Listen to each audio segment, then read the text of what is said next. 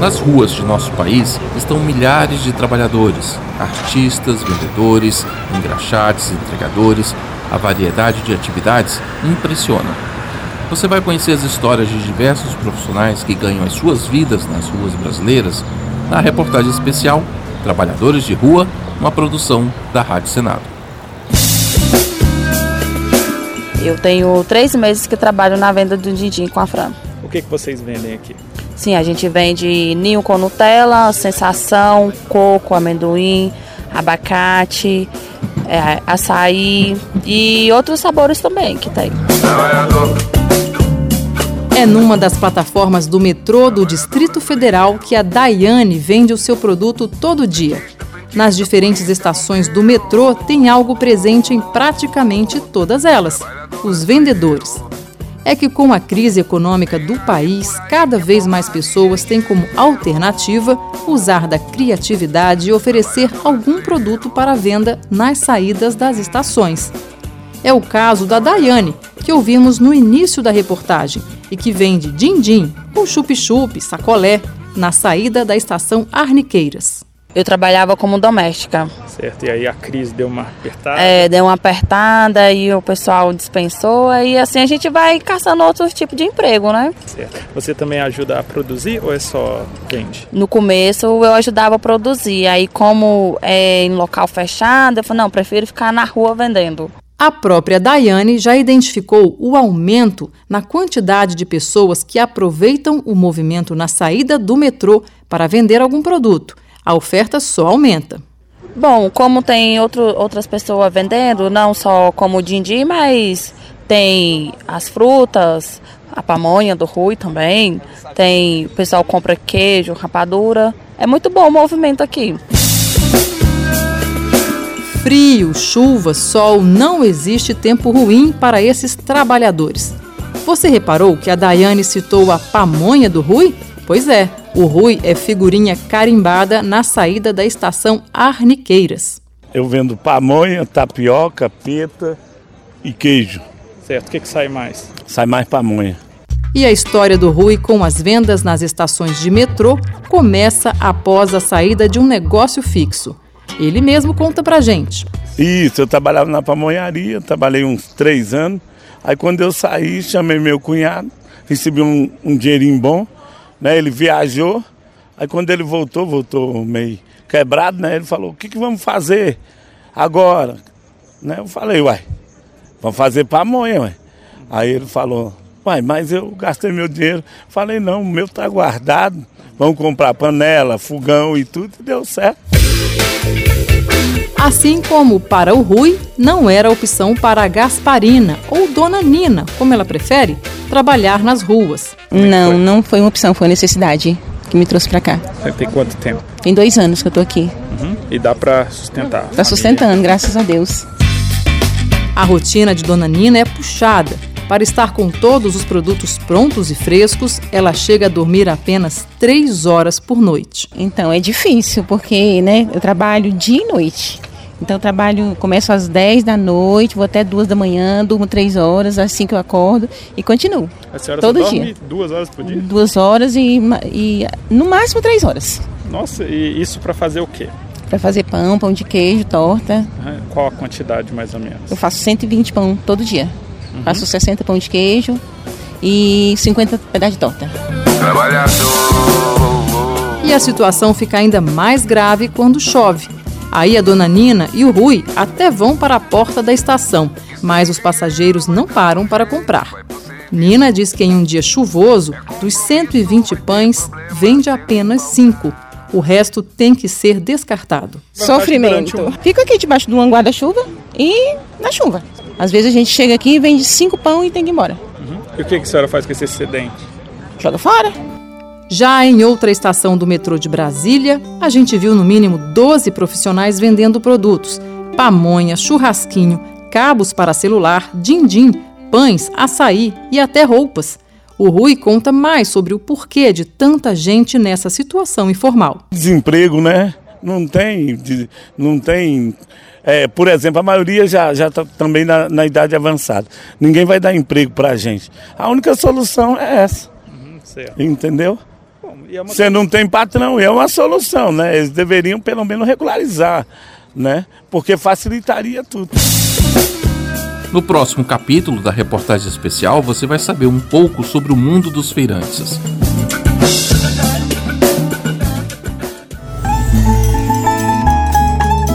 Um trabalho de rua que existe há milhares de anos é o de feirante. Seja na chuva, no sol, no frio ou no calor, o profissional está sempre na sua banca com os seus produtos. Saiba mais sobre essa atividade e também sobre as feiras livres na reportagem especial Trabalhadores de Rua, uma produção da Rádio Senado. Tem tomate, tem cenoura, tem chuchu e tem limão. E a feira é maravilhosa, porque as verduras são mais frescas, mais baratas. Eu acho mais aconchegante. A gente tá ali com um bocado de coisas, tudo juntinho, não corre ali, pega um negócio, corre do outro lado, pega outro. A Feira Livre é parte da vida das cidades de todo o Brasil, tanto das pequenas quanto das grandes. Sempre existe uma feira por perto. Para muitos, a feira é sempre uma alegria, tem cheiro e sabores de todos os tipos, seja o perfume do cominho, das galinhas, vendidas ainda vivas, mas que logo logo se transformarão em um delicioso frango ao molho pardo. Na feira tem de tudo: frutas, folhas, legumes orgânicos ou tradicionais, animais, produtos para casa, tranqueiras e até chazinhos para dar um ânimo a mais. Mesmo disputando lugar com supermercados e verdurões, as feiras ainda têm o seu espaço, como destaca Luciano Mineiro, feirante da Ceasa de Maracanaú, no Ceará. A Feira Livre sempre é uma tradição antiga. Desde que eu entendo para o menino, a feira sempre existiu e vai existir para sempre. E todo mundo gosta de fazer sua feira na Feira Livre. Uma variedade de feira que tem crescido muito é a feira de orgânicos, a ideia é ser mais saudável e, ao contrário do que muita gente pensa, não são apenas frutas, legumes ou verduras que podem ter produção orgânica. É possível encontrar uma grande variedade de produtos como arroz, ovos, carnes e bebidas, por exemplo. Para o produtor rural Manuel Santos, a saúde é prioridade. Ah, produto orgânico principalmente para minha saúde, né? Porque minha saúde está em primeiro lugar. Como eu trabalho dentro do lá, então a gente tem um alimento de qualidade. A gente está trabalhando primeiro com a saúde da gente para trabalhar com a saúde dos outros. Então isso é tudo para a gente. Seja uma feira orgânica ou uma feira livre tradicional, no presente a vida dos feirantes não é fácil. Eles acordam cedo e enfrentam todo dia uma verdadeira maratona para levar aos consumidores produtos com qualidade e também com preços mais em conta. Para Manuel Santos, tem que gostar dessa vida. A rotina é meia puxada, porque é dia de feira, normalmente eu acordo às 3 horas da manhã e vou até às 7, 8 horas da noite. Mas é uma coisa assim que a gente trabalha com prazer, tem que gostar do que faz.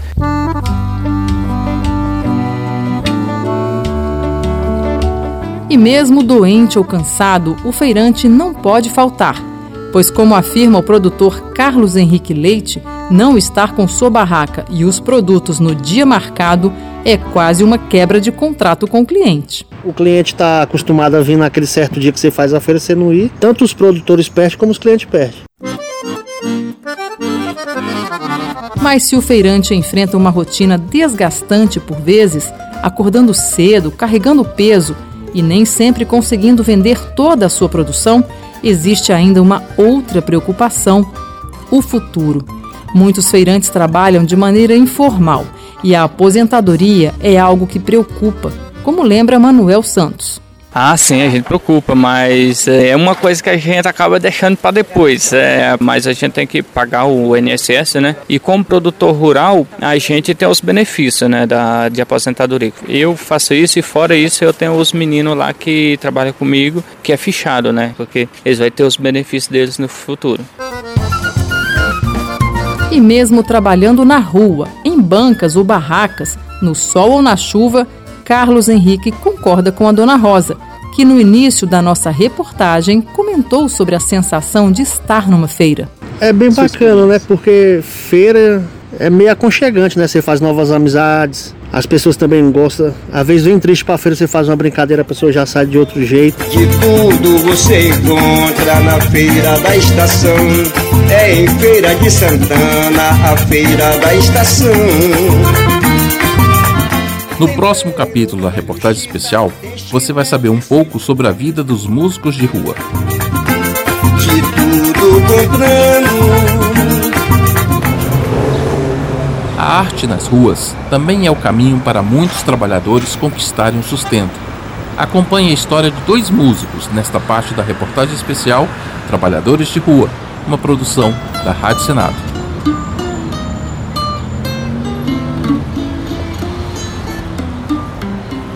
Ó, oh, eu aprendi a tocar safona, violão.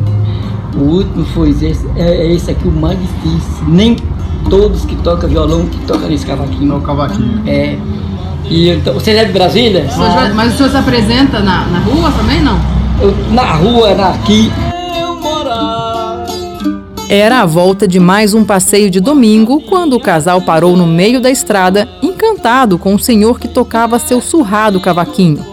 A curiosidade de repórter da esposa foi aguçada e a conversa na BR-060 revelou boas histórias do seu domício. O senhor de mais de 80 anos que toca seu cavaquinho e vende lanches na rodovia chegou ao Distrito Federal antes mesmo da construção de Brasília. Em 1957, Brasília ainda não estava construída. Eu tinha tudo para estar rico. Mas eu botei minha, umas, umas coisas que eu trabalhava aí, a sociedade, e um cara me, me passou a perna. O cara passou a perna no seu domício e a música veio como uma das alternativas. Todo dia, sem parar, aos 83 anos. Vou fazer 83. Sério? Sério? Eu te dou 63, 20 a menos. E fazendo música. Essa música tem 20 dias que eu fiz ela. E tem essa aqui, ó.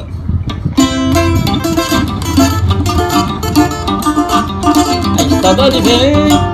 É assim. A senhora conhece essa música? Saudade vem, saudade vai. Essa? É, tem. É isso mesmo. Ai, saudade vem. Ai, saudade vai. A rodoviária do Plano Piloto em Brasília é um ponto que pode ser considerado um verdadeiro coração da cidade. Por ali passam milhares de pessoas todos os dias.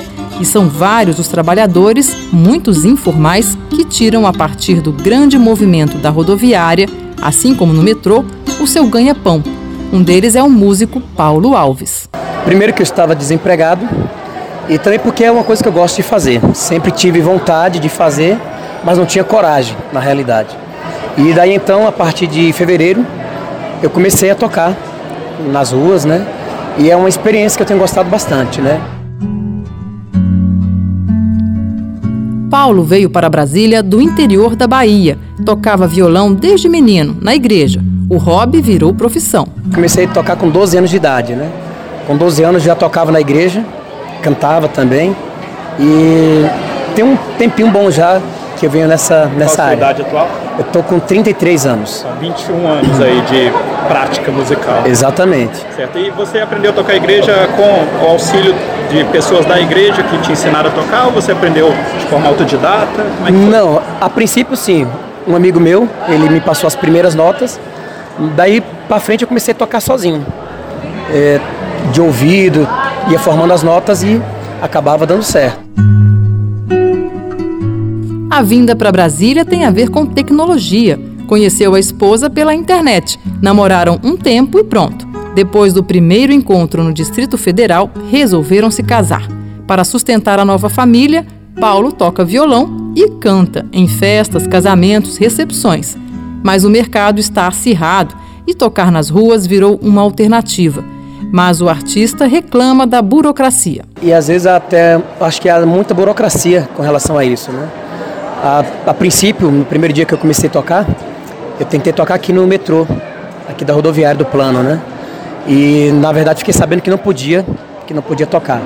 Mas tem muita burocracia, vou tentar me inscrever. Mas eu acho que um programa, desculpa. é, Sim. Existe um programa de inscrição para artistas aí? existe, existe. Então vou tentar me inscrever, mas eu acho que não deveria ter tanta burocracia para que é uma arte, né? Eu acho que não deveria expulsar a pessoa por estar tocando no espaço público. E eu acho que não, não atrapalha. O Paulo veio do interior da Bahia para Brasília, assim como seu domício também veio de longe para construir a cidade que hoje é a capital do país. Tá bom? Até logo. Obrigado, viu? Falou, falou. Boa viagem. Pois é, aqui passa gente de Brasília, é a maior alegria. Todos que passam aqui, que me vê, dessa idade, tocando é, esse cavaquinho. Isso aí, parabéns. Falou.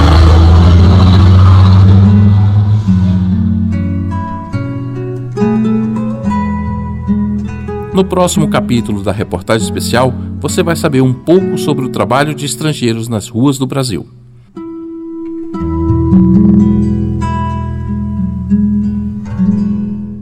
Na série de reportagem especial Trabalhadores de Rua, prepare o apetite, porque hoje vamos conhecer a história da Cafta da Mama, que há mais de 19 anos é ponto fixo na entrada de uma das quadras do Plano Piloto de Brasília.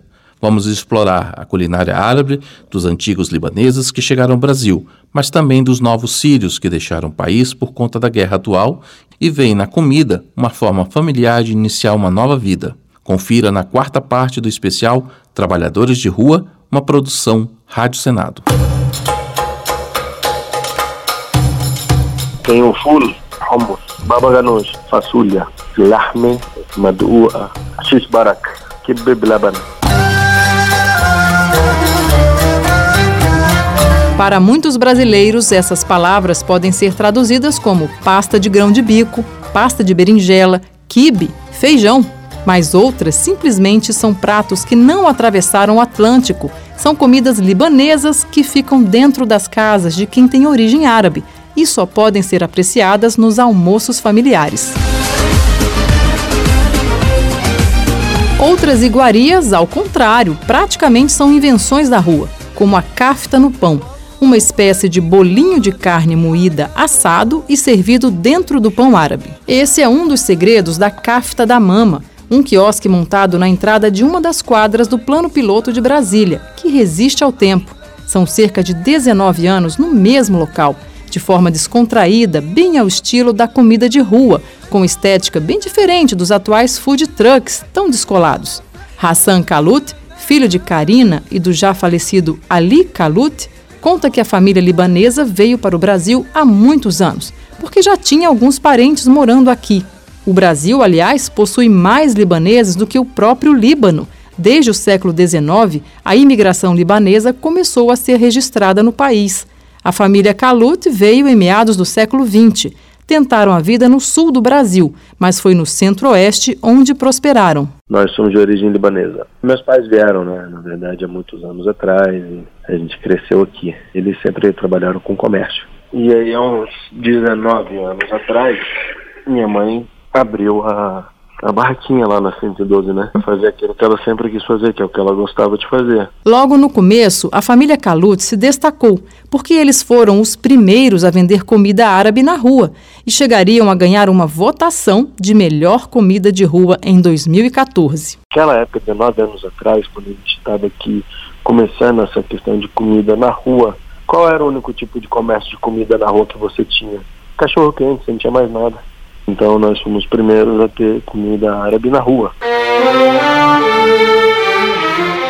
Mas lá atrás, ainda de forma não legalizada, Hassan conta que havia um certo preconceito com a venda de comida de rua, mas isso não impediu que o negócio avançasse. Há oito anos, a CAFTA da Mama trabalha com aval do poder público. A gente não trabalha, por exemplo, de uma forma ilegal, mas foi trabalhoso. Em algumas ocasiões, quanto à fiscalização, existia um certo preconceito, existia sim. Não vou mentir para você, falar não, não existe. Existia, existiu. Sempre vai existir. Sempre tem uma pessoa ou outra né, que é contra esse tipo de ideia, esse negócio de vender comida na rua.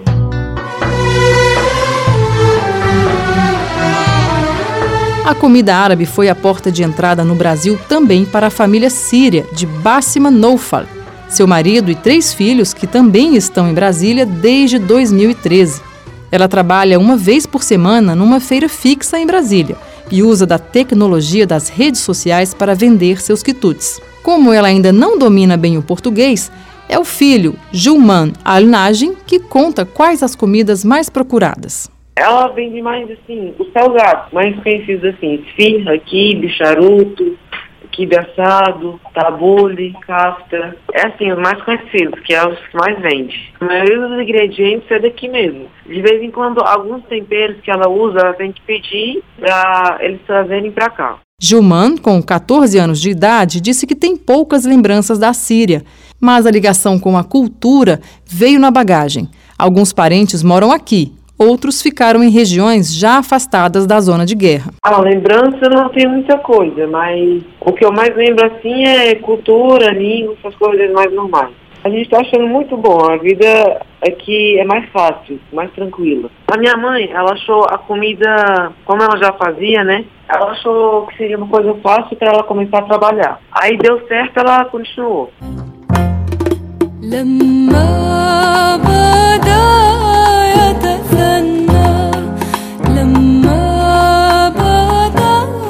Daqui a pouco, na reportagem Trabalhadores de Rua, vamos falar sobre a chance de legalização de tantas oportunidades de trabalho até então informais.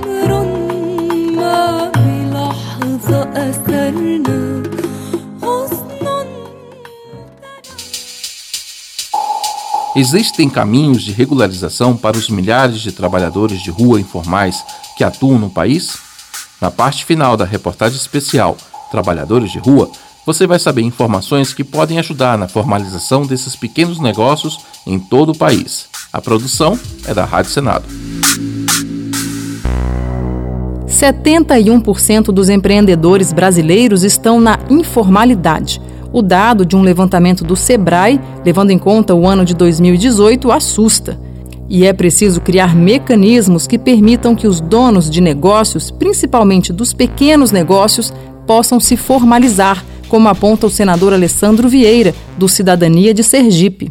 É preciso que os governos municipal, estadual e federal criem mecanismos, estratégias para que esse empreendedor que tem iniciativa, que tem a vontade, quer gerar renda, quer gerar emprego, possa ir para a formalidade, possa ser legalizado. É preciso criar um ambiente favorável para isso e essa é a missão dos governos.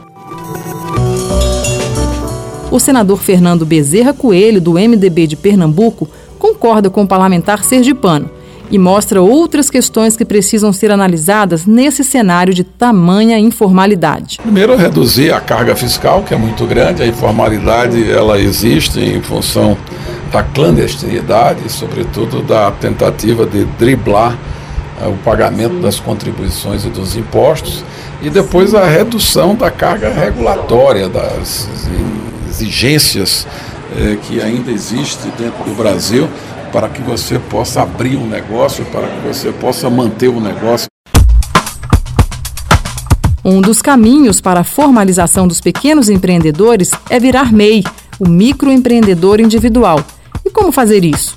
Fizemos algumas perguntas para o consultor empresarial e especialista em MEI, Celso Valente. A primeira é: quem pode ser MEI? Hoje o MEI ele abraça mais de 480 atividades, é o profissional autônomo que é atua por conta própria e que tem a necessidade de ter um CNPJ para dar uma visibilidade formal para o negócio dele. E aí nós estamos falando desde engraxate, vendedor de é, produtos de hortifruti granjeiros, nós estamos falando de manicure, nós estamos falando de pedicure, estamos falando de pessoas que trabalham na construção civil, como encanador, como é, pedreiro, o próprio vendedor de cachorro-quente, sorveteiro, é um universo gigante artesão, várias modalidades de artesão. E Celso também nos fala se existem limitações para se tornar um MEI. Primeiro de tudo, ele não pode estar vinculado a nenhuma empresa. Ele não pode ter um CNPJ no nome dele ou ser sócio de alguma empresa. Uma outra é, impeditivo, ele não pode ser funcionário público federal. Agora, se ele for funcionário público estadual e municipal, ele tem que ver a regra do estado e do município. Ele não pode estar recebendo uma aposentadoria por invalidez, que ele também vai perder o benefício. E aí, fora esses casos, qualquer é, pessoa que exerça uma das 480 atividades permitidas, ela pode ser MEI. Uma outra dúvida constante: qual é o limite de ganhos para ser considerado um MEI? O Celso Valente responde para a gente. Hoje, ele está permitido de janeiro a dezembro, né, vamos dizer assim, um período de 12 meses, ele faturar 81 mil reais por ano. Como nós estamos no mês de junho, vamos supor que ele faça a abertura da empresa dele hoje. Então, contando o próprio mês de junho, até o final do ano, nós teríamos sete meses.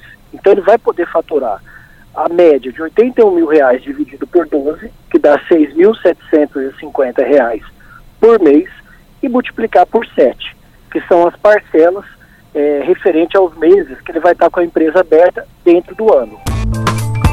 Ah, mas isso parece muito difícil, deve ter muito custo. Afinal, a partir da formalização, serei um empresário pagando tributos? Calma, o Celso Valente também falou sobre os custos de ser um MEI. Hoje, a formalização, a abertura de empresa como MEI não tem custo. Tá? O que, que ele paga? É, como o empresário, ele tem que fazer o recolhimento dele dos impostos. E os impostos para o MEI, eles são reduzidos.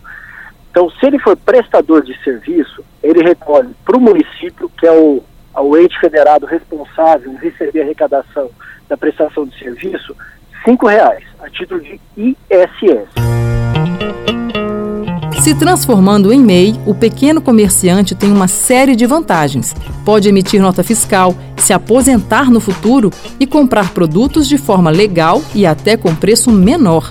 Para saber mais informações sobre o MEI, basta acessar o site portaldoempreendedor.gov.br.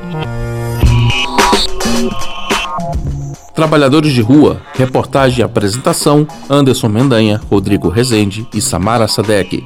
Edição: Paula Groba. Trabalhos técnicos: André Menezes e Cristiane Melo.